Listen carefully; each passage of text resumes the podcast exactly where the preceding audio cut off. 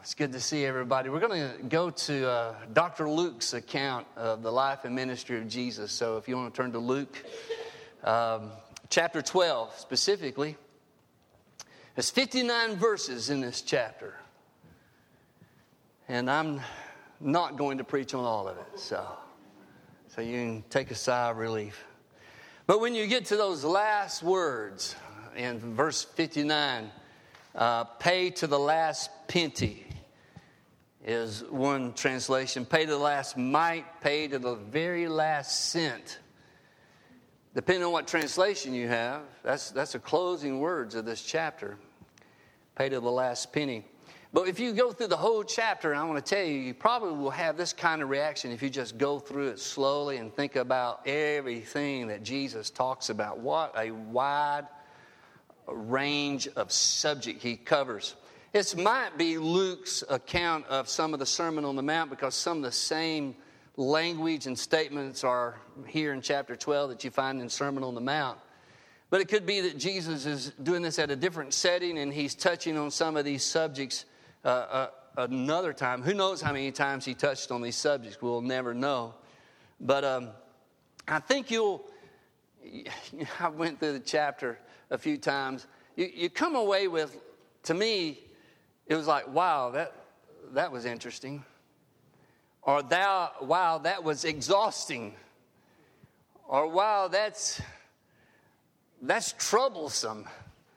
Because some of the things he says just kind of like zeroes in on not just our actions, but what is the motivation behind our action. Or it could be that some would say, well, most of that doesn't apply to me. Well, I've titled this message this morning is Hey, Rich Man.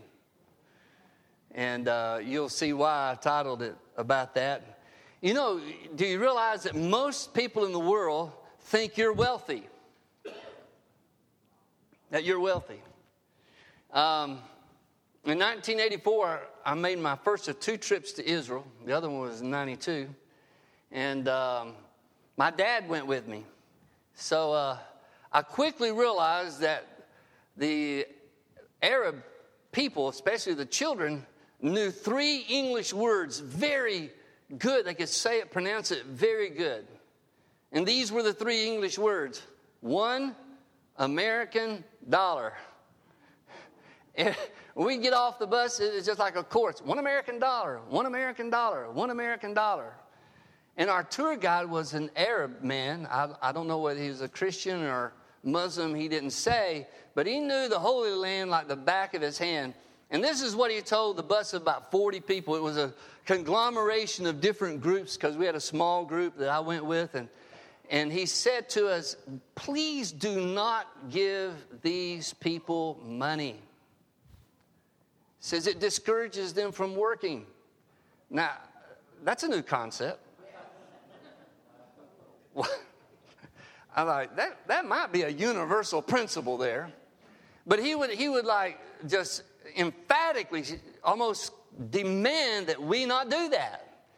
And he would say, and I'm working, I'm, I'm doing this job, and I'm saving to put my children through college. And, and uh, wherever we go, I know the people who are really in need, and I will tell you who they are. And if you want to help them, good. But do not give people that just ask you for money money. It's, it's not the right thing. But they, we'd file off the bus and they said, oh, the wealthy Americans are here.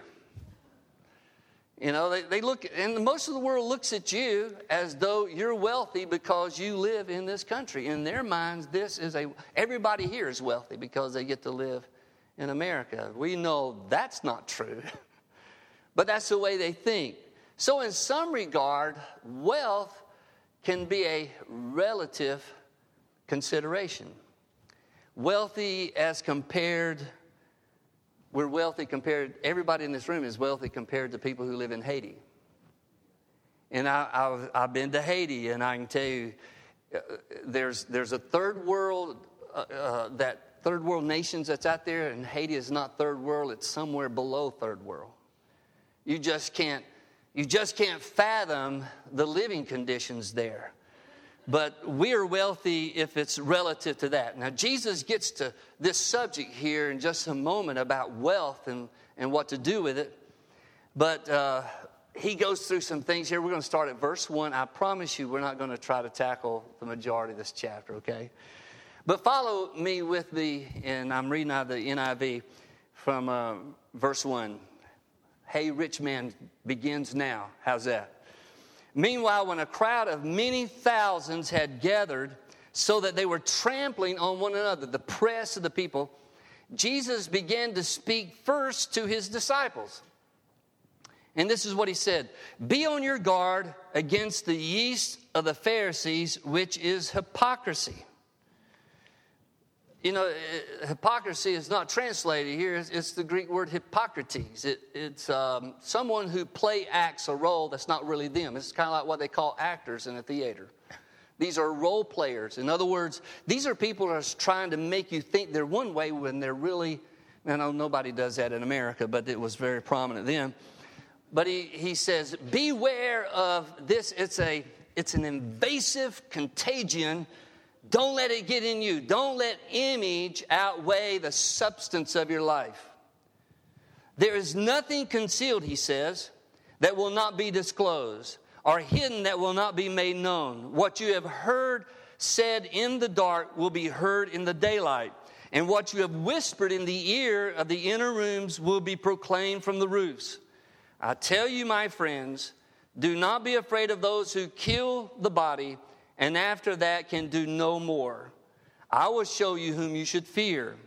Fear him who, after your body has been killed, has authority to throw you into hell. Yes, I tell you, fear him. Are not five sparrows sold for two pennies? Yet not one of them is forgotten by God. Indeed, the very hairs on your head are all numbered. Don't be afraid. You are worth many more, you are worth more than many sparrows. I tell you, whoever publicly acknowledges me before others, the Son of Man will also acknowledge before the angels of God.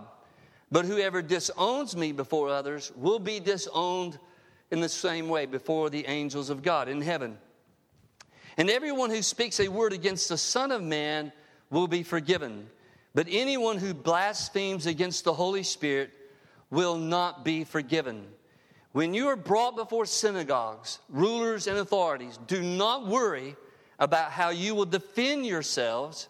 It's almost presupposed that you're there under accusation, where he says, Do not worry about how you will defend yourselves or what you will say, for the Holy Spirit will teach you at that time what you should say. Now, there's different things that he says, but there's a common theme, and this is what I want you to make note of. There's a common theme throughout all of what he says. And the common theme is this there is an outcome, there is a summary, there is a conclusion to everything, including our lives. He talks about if this is, let me just go through and, and kind of sum this up. He said, hypocrisy will be revealed. You know, some people do this thinking that nobody really gets it. Like they're, they're, they're presenting themselves as one and they think everybody goes with that, right? and sometimes you just see through the facade. And he said, hypocrisy is going to be exposed. He said, the fear of death is not nearly as crucial as the fear of what happens after death, what happens eternally. No matter what happens to you, he says this that the, out, the final outcome of the situation, if you're worried about something, he says, here's the outcome. If God pays attention to sparrows, how much more does he pay attention to you? That is the bottom line when you're worried about something in your life and God, does, there's not a bird that falls, falls to the ground. We think, well, how does that? He's God. And He looks at birds that way. How much more does He value you? And He says this the end game of your confession, of your open confession, if you're open about your faith and you confess who you believe in to other people, he said, the outcome is this I'm going to do the same for you before my Father, before the angels of God. But the other is not a very good outcome, is it? He says, if you disown me, if you if you act like you don't know me, and you're not really vocal about me, he says, that's going to be the result. That's going to be the outcome for you, and it's not a good outcome. And then he says, Whoever speaks a word against me will be forgiven. But the outcome of whoever blasphemes the Holy Spirit is a tragedy. They will never be forgiven of that sin. And then this is the last thing he talks about outcome. He says, When you're brought in before authorities or anyone who's accusing you of something and, and you don't know what to say or answer, he says, just depend on the Holy Spirit. Don't worry about what you're going to say. For in that moment, the Holy Spirit, the outcome will be the Holy Spirit will step in and teach you or show you what you should say. Now, I stopped at verse 12 to give you a heads up about what is about to happen. And here's Hey Rich Man, okay? You'll, you'll see when we get down to the next verse what happens here. You see, thousands of people are, are all around Jesus, and it, and it, show, it really gives us the idea that they're just kind of pressing in, they're uh, just trampling on each other, trying to get close to Jesus. Thousands of people. And in this inner court, he starts talking to his disciples. People came for different reasons. Most of them probably did not come to hear him preach. Most of them have a need for a miracle healing, and they would show up. But here's a guy that is there in the crowd that has a different reason while he's there. All through the life of Jesus, he dealt with interruptions, and he's about to get a major interruption in his preaching and teaching. I remember hearing Dr. Robert Spence at an ordination service up in Decatur at Calvary Assembly. It was a number of years ago. Uh, Howard Reynolds was the DYD. That's how far back that was. but I remember, I don't, I don't think Dr. Spence has a bad sermon in him. I mean, he, he could probably do one and, and it would be great. But he talked about the interruptions of ministry, how Jesus handled interruption. He talks to, to those ordination candidates about what do you do when you're interrupted? What do you do when the things that you've planned doesn't, something comes in that disrupts those plans? Look at how Jesus handled interruptions. And here's this guy, Jesus is talking about all these subjects. Talk about an out of place issue, if you're there. Uh, teacher, would you please tell my brother to share the inheritance with me? And it's kind of like somebody once says, Have you been listening to anything he said? You must have been standing there just simmering that your brother's not being fair with you for the family inheritance, and he belts out this Hey, will you tell my brother? And, and I really believe that maybe his brother was standing right there. Because how would Jesus know who to tell? it's almost like I picture in my mind, would you tell my brother right here? This is him, yeah, the guy that's looking real funny right now. He's, he's the one that's robbing me of my inheritance. And Jesus responds by saying, Man, who has made me a judge or an arbiter between you two? He doesn't even answer the question. he doesn't even, and from that point on, he, he just totally ignores the guy, but not really. Because what he's about to get to is dealing with the subject of what this guy says, but not in the way that this guy thought. Jesus looks around and he says this. This is verse 15. Watch out. Be on your guard against all kinds of greed. Life does not consist in the abundance of possessions. Did he answer the man's question? Or did he respond to his demand? Yes, he did, but not the way this guy wanted him to. He probably once says, Yeah, give your brother half of what you're supposed to be getting, or whatever. You. He didn't say that. He said, Watch out, be on your guard against all kinds of greed. Life does not consist in an abundance of possessions. If you say that real slow, it'll kind of sink in what Jesus is dealing with, right? What a statement. He, he's not finished with the subject. He, he's just respond. This is his first response to this interruption. Watch out, beware, be on your guard, have your eyes wide open about what? What should you be watching out for? Greed stuff, money, possessions. Life does not consist in the abundance of possessions. I have a, a 1910 copy of D.L. Moody's biography that his son wrote after he passed away. And it's in pretty decent shape. I bought it online and went through it, read it. And the Chicago fire affected the Moody family tremendously, affected his men. It burned all of his buildings where he had his Sunday school for kids, all, all, all the things that he had built to do ministry. And that's how he started his ministry. He was he saw the streets and he saw the kids playing on the streets on Sunday morning and the church that he had joined, it took him three times, I think, to join it because they didn't think he was ready to join. And then they wouldn't let him do anything, wouldn't let him teach a class. Isn't that something? Somebody wanting to teach a class. So here's what he did. He saw all these kids out on the streets of Chicago, and he decided to have a Sunday school class out on the streets. And God began to bless that ministry, and, and, it turned into hundreds of kids coming to know the Lord. And He raised money to build a building. It's Moody Church is the result of that sidewalk street ministry that a teenager who was saved in the stockroom of his uncle's shoe store decided he would do something for kids that were not in church. So, all those buildings where he preached that that earlier that evening. He went to another section of Chicago to his home. The fire wasn't in that section, but in the middle of the night, the embers had went across the river. When, when the fire went across the river, the word went out evacuate, evacuate, evacuate. People knocking on the doors. The fire's crossed the river. You got to get out of your home. So they grabbed whatever they could carry, and he saw his wife taking a portrait of him off the wall to carry with them down the street. And he says, No, no, no, no. We're not carrying a few a little clothes and books and stuff and a portrait of me. And we're not, we're not doing that. We're not like, hey, what's value? The portrait of me is so valuable. We're going to, you know, everything else can burn up, but not the portrait. But his wife convinced him it was a sentimental value to her, so she took it out of the frame, rolled it up, and stuck it in their stuff, and it survived the fire.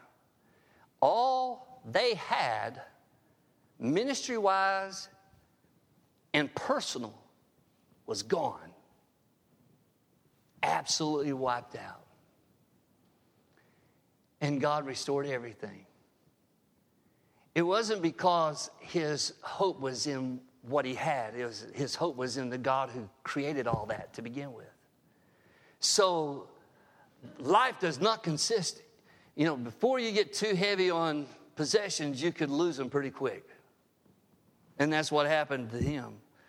Consider the things that Jesus spoke about when he was talking to them about life does not consist of the things. Life does not consist of the abundance of things.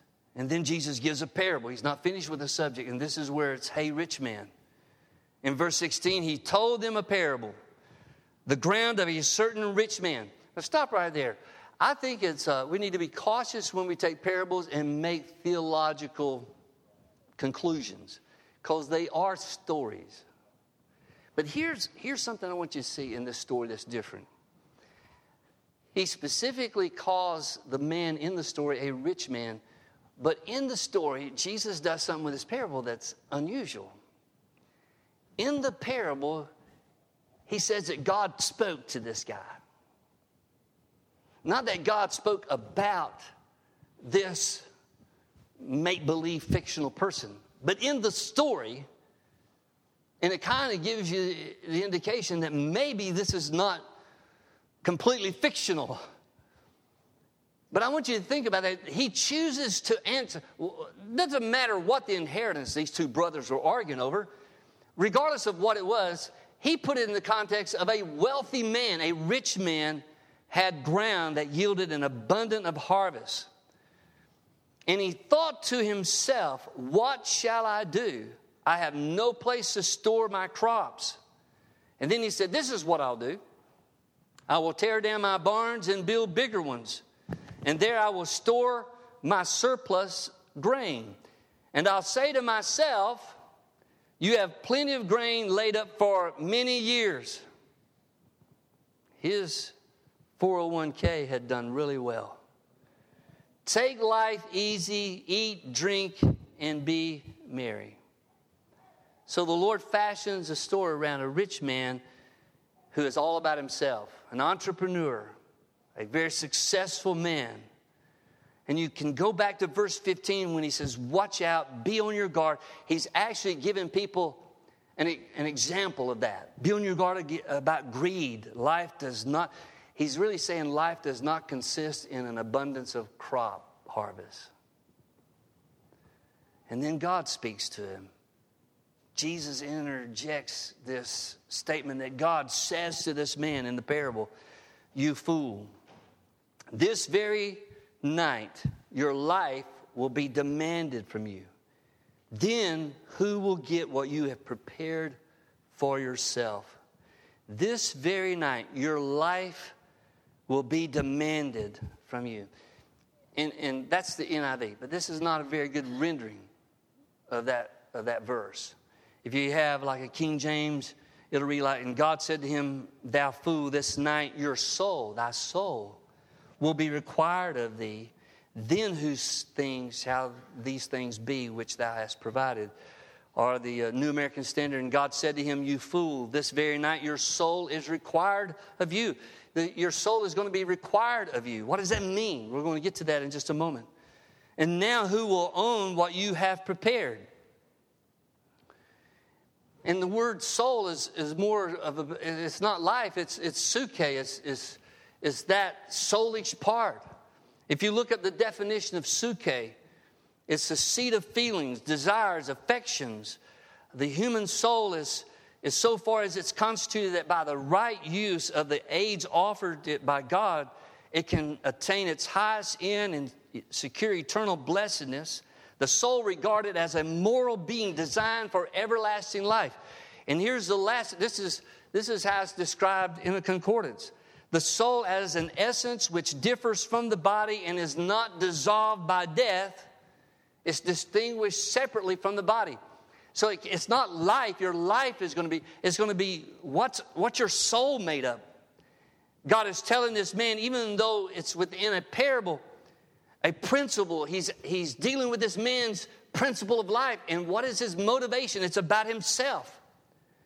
One of the most tragic things you'll see when someone passes away is family members arguing over what they left.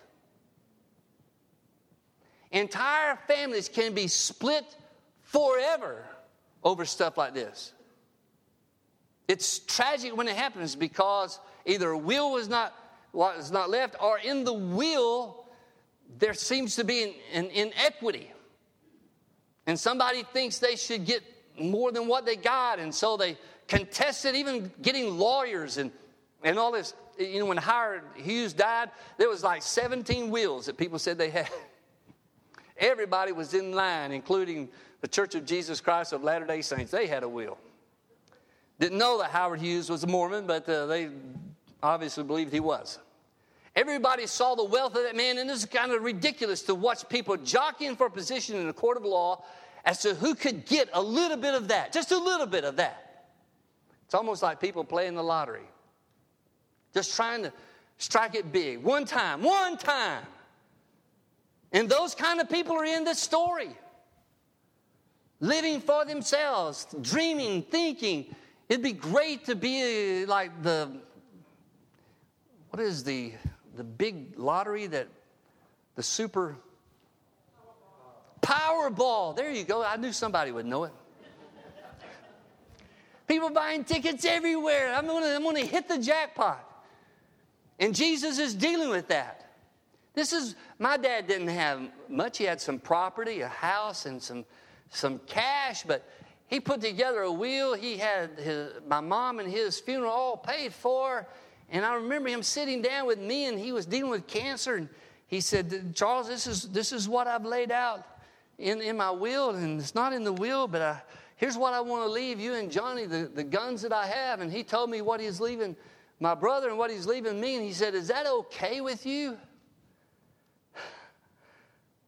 I said, It doesn't matter. It's your stuff. I'm happy with whatever you do, but I don't see any claim to any of that. That is up to you. You do whatever you, if you give everything to one of the six kids, I have no problem with that. And I didn't, it was his stuff. But he was being, he wanted to know if that's the exact words I said, Daddy, it's, it's fine, but it's your stuff. It's, it's not our stuff, it's your stuff. You might be leaving it, you know, but really we're just loaning stuff, aren't we? It was his, but it's not his. When he died, it suddenly became my mom's. Everything in his name became my mom's. And five years later, the wheels kicked in. And they didn't put everything in their wheels. There's dishes, there's portraits, there's rocking chairs, there's furniture. And you know what we did? We gathered one Saturday and drew numbers one through six. And and then we'd go and then they'd reverse the order six through one, one through six, six through one, one through six, until everything was gone. And there might have been something like, I got my dad's Air Force ring. I could feel the envy of some of my siblings. I knew I was like, you can't get it all in one spot. You know, we just had a friendly kind of, con- you know, we contested a little bit. But that, that's why we did those things. It's, and there's no problem. It would have it would have pained my father to think that we would have argued over anything. That's the last thing he wanted. But I'm telling you, I've watched families turn to lawyers. Tragic. Tragic. And the Lord is dealing with that spirit right here in this parable. This man was all about himself. And he said, This night, your psuche, your soul, is going to be required of you. And there's a second part to that which is really unusual. The word required. It means this. It's, it's not demand, it means to exact something due. Your soul is going to have to give back to God when it's all over with what He gave to you. And everything we crowded into our soul that's about us is going to be the wood, hay, and stubble. It's going to burn up. If we treasured possessions, if we treasured this, we treasured that, then none of that is going to matter. It's going to be burned up. It's going to be required of you. There is an outcome, there's a summary. And God asked the question, and God asked this man this question And now who will own what you have prepared? All that abundance, all that profit, all the barns would hold, who would have it? Well, the answer is he doesn't. Somebody else does. The final conclusion is rendered. This is a great chapter. But Jesus, Jesus steps back and he, and he gives an overview of this parable in the very next verse. This is so neat. He's got all these components. He's got a parable, he's got God talking to the man in the parable, and then he comes to verse 21 and he, and he describes it this way. Boy, you ought to underline this. This is how it will be with whoever stores up things for themselves. It's all about me. It's all about what I have. He says, This is the outcome. The outcome he's described with this guy, there's going to be the outcome for those who live for themselves. But I love the end of this verse. This is how it will be for those who store up things for themselves, but is not rich toward God. What is rich toward God? Well, I can tell you this it's opposite of this. you, you can try to figure out, I can try to figure out what is rich toward God. Well, it's not this. Those who are not rich toward God, what is that? I think Jesus is clearly telling us that it's not how this man lived. Hey, rich guy, what about your possessions? What about your crops? What about your barns? Bigger is not better, rich guy. having an expansion of what you collect for yourself in God's eyes is not approved. Be rich instead toward God. I think it means this make God first in your life, in your home, in your marriage, finances, relationships. Because there's going to be a required summary of all of that before God. You know, we had David Bonner speak at the Prime Timers yesterday, the guy that walks in front of Bojangles. You know, Brendan and I had all these questions we were surmising about him. And one of the questions was thinking, uh, wonder what his wife thinks about him out there all day. Well, we got that question answered, didn't we? He's not married. he wouldn't be out there all day if he was married. But he gave us some marital advice. How about that? A lifelong bachelor giving us marital advice. But it was, he was right on. He says, if you end your day reading the Bible together and praying, your marriage will be strong. Rich toward God means everything you have you see as a gift from God, including your marriage. I've told men, I've told my son in law, you ought to take my daughter by the hand and thank God for her. You ought to thank God for giving her to you, and she ought to do the same for you. Because every night, you ought to recognize that everything you have has come from God. You may, I want to caution you, be careful about claiming it. He said, Well, through hard work, I, yeah. There's a lot of people who don't have health to do hard work.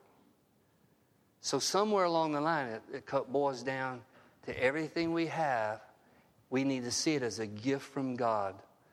Now, there's a part two to this message. It's going to be next week. It's going to have a different title. But if the musicians can come to the platform, this is how I want us to finish this morning. I want to ask you today to confess again your commitment to Jesus. I think this is important for us. He says, Whoever confesses us before men, he will confess us before the Father. And it means this it's saying to God, I'm yours. Everything about my, my marriage is yours. Our children are yours. Our grandchildren are yours. Brenda will tell you, one of the last things we do at night, I usually pray with her, thanking God for her and praying over our, our children and our grandchildren. So, last thing on my mind is asking God. I see, I see that they weren't mine to begin with. He loaned them to me. And we, when we dedicate our children to God, that's what we do. We give them back to God and we say, Lord, you've, you've allowed me to have this little boy, this little girl for a set period of time. They're not really mine, they're yours. Help me to raise them in a way that pleases you. And I think sometimes when family pressures and marital pressures and, and you have arguments and disagreements, you got to be careful that a wedge is not being put between the most important relationship you have outside of Jesus, and that is relationship with your spouse. Is to say, Lord, our marriage belongs to you. And we, we will recognize that we can work at our marriage, but we want your favor on it. And we want your wisdom, your counsel. I don't know of anybody when they got married had a manual handed to them says, This is how you're a good husband. Because I can tell you, I was dumb as a rock when I thought I was smart when I got married. I, we were both stupid. I mean, I'm not, I'm, I'm just, it was the truth, right? We didn't know what we was doing. We thought we knew what we was doing. But after reading and, and seeing, I realized that she is God's own. And He's given her to me for this journey that we share together. I didn't have all these ideas. I was like, I mean, I watched Doris Day and Rock Hudson in black and white. I thought that's that was oh, isn't that wonderful? There was no violin music playing when we was washing dishes, were they? Where was the violin music playing when when our house was messed up. It's like, hey, where's the violin people at? And the cleaver, that, that lady, that lady was dressed in Sunday attire, cleaning the house. We didn't know what each other looked like in the morning, but we woke up after our honeymoon like, wow, how about that? Look at us. Nobody tells you this stuff.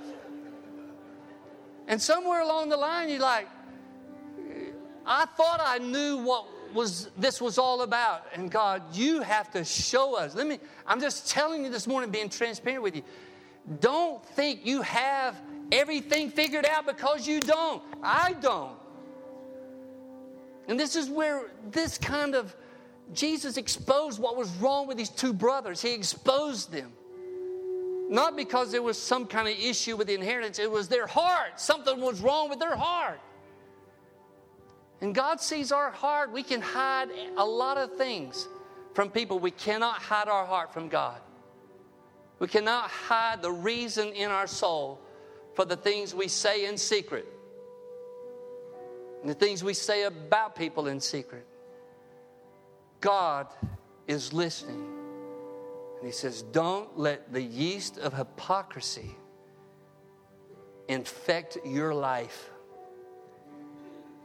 If you, if, if you don't want someone hearing what you say, then don't say it. Because someone is hearing what you say. And that someone is the only one that really matters. Lord, I pray this morning for families that there may be a recent disturbance and there's a, a wedge there, maybe some injury there, some words that were said. But we want to confess to you, Lord, we don't want hypocrisy filtered into our relationships. We don't want to act one way when we know we're not that way in our, the essence of our soul, the, the psuche, who we really are, alone in private. You see everything. We cannot hide a thing from you. You hear every word and you know every motive behind every decision. And we stand before you saying, Lord, as we sung earlier, hear from heaven, forgive our sin and, heal our relationships. Heal us, Lord, from the, the attraction to stuff and the physical things. Help us to treasure more that that's eternal. That's all we're praying for. Help us to focus our eyes on that which will outlast this world to lay up treasure in heaven. For later on, you said, where a man's treasure is, that's where his heart will be. Lord, would you touch our hearts today? Would you stand with me? And right where you're standing, if you, especially if you're standing next to your spouse, to just take them by the hand. And if they're close enough in proximity to you, just go and stand next to them. If they're on the platform, go and stand next to them and, and declare a commitment of who you are and your family to the Lord. And men, determine, determine today that you're going to pray blessings over your spouse, over your wife.